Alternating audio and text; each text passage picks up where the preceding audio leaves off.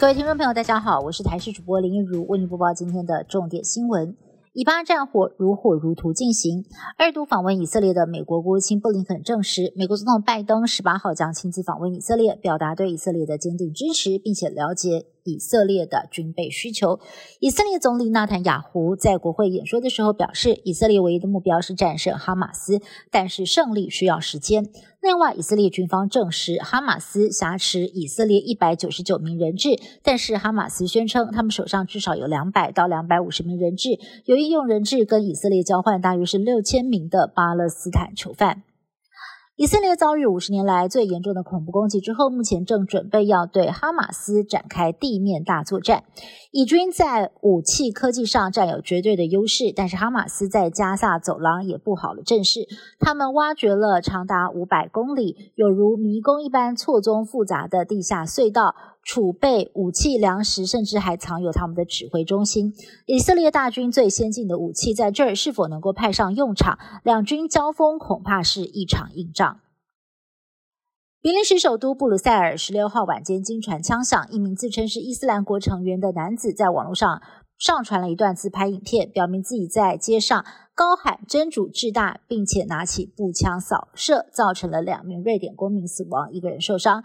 警方已经在追捕的过程当中将嫌犯击毙。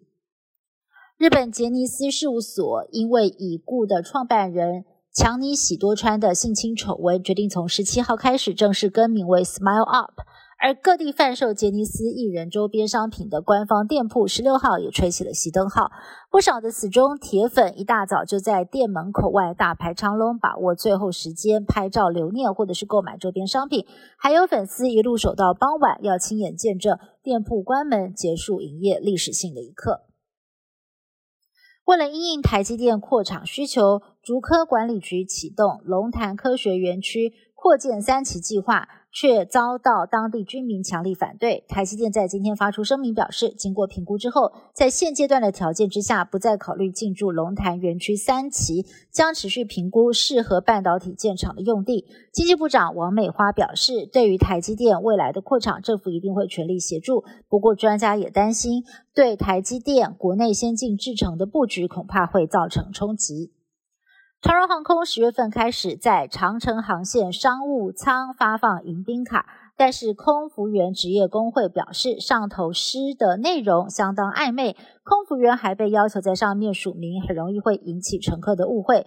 空服员是不是对他们有好感，会造成不必要的困扰？不过长荣航空回应哦，每首诗各有不同的意境，迎宾诗卡也曾经获得不少旅客的好评，目前将会持续的提供这项服务。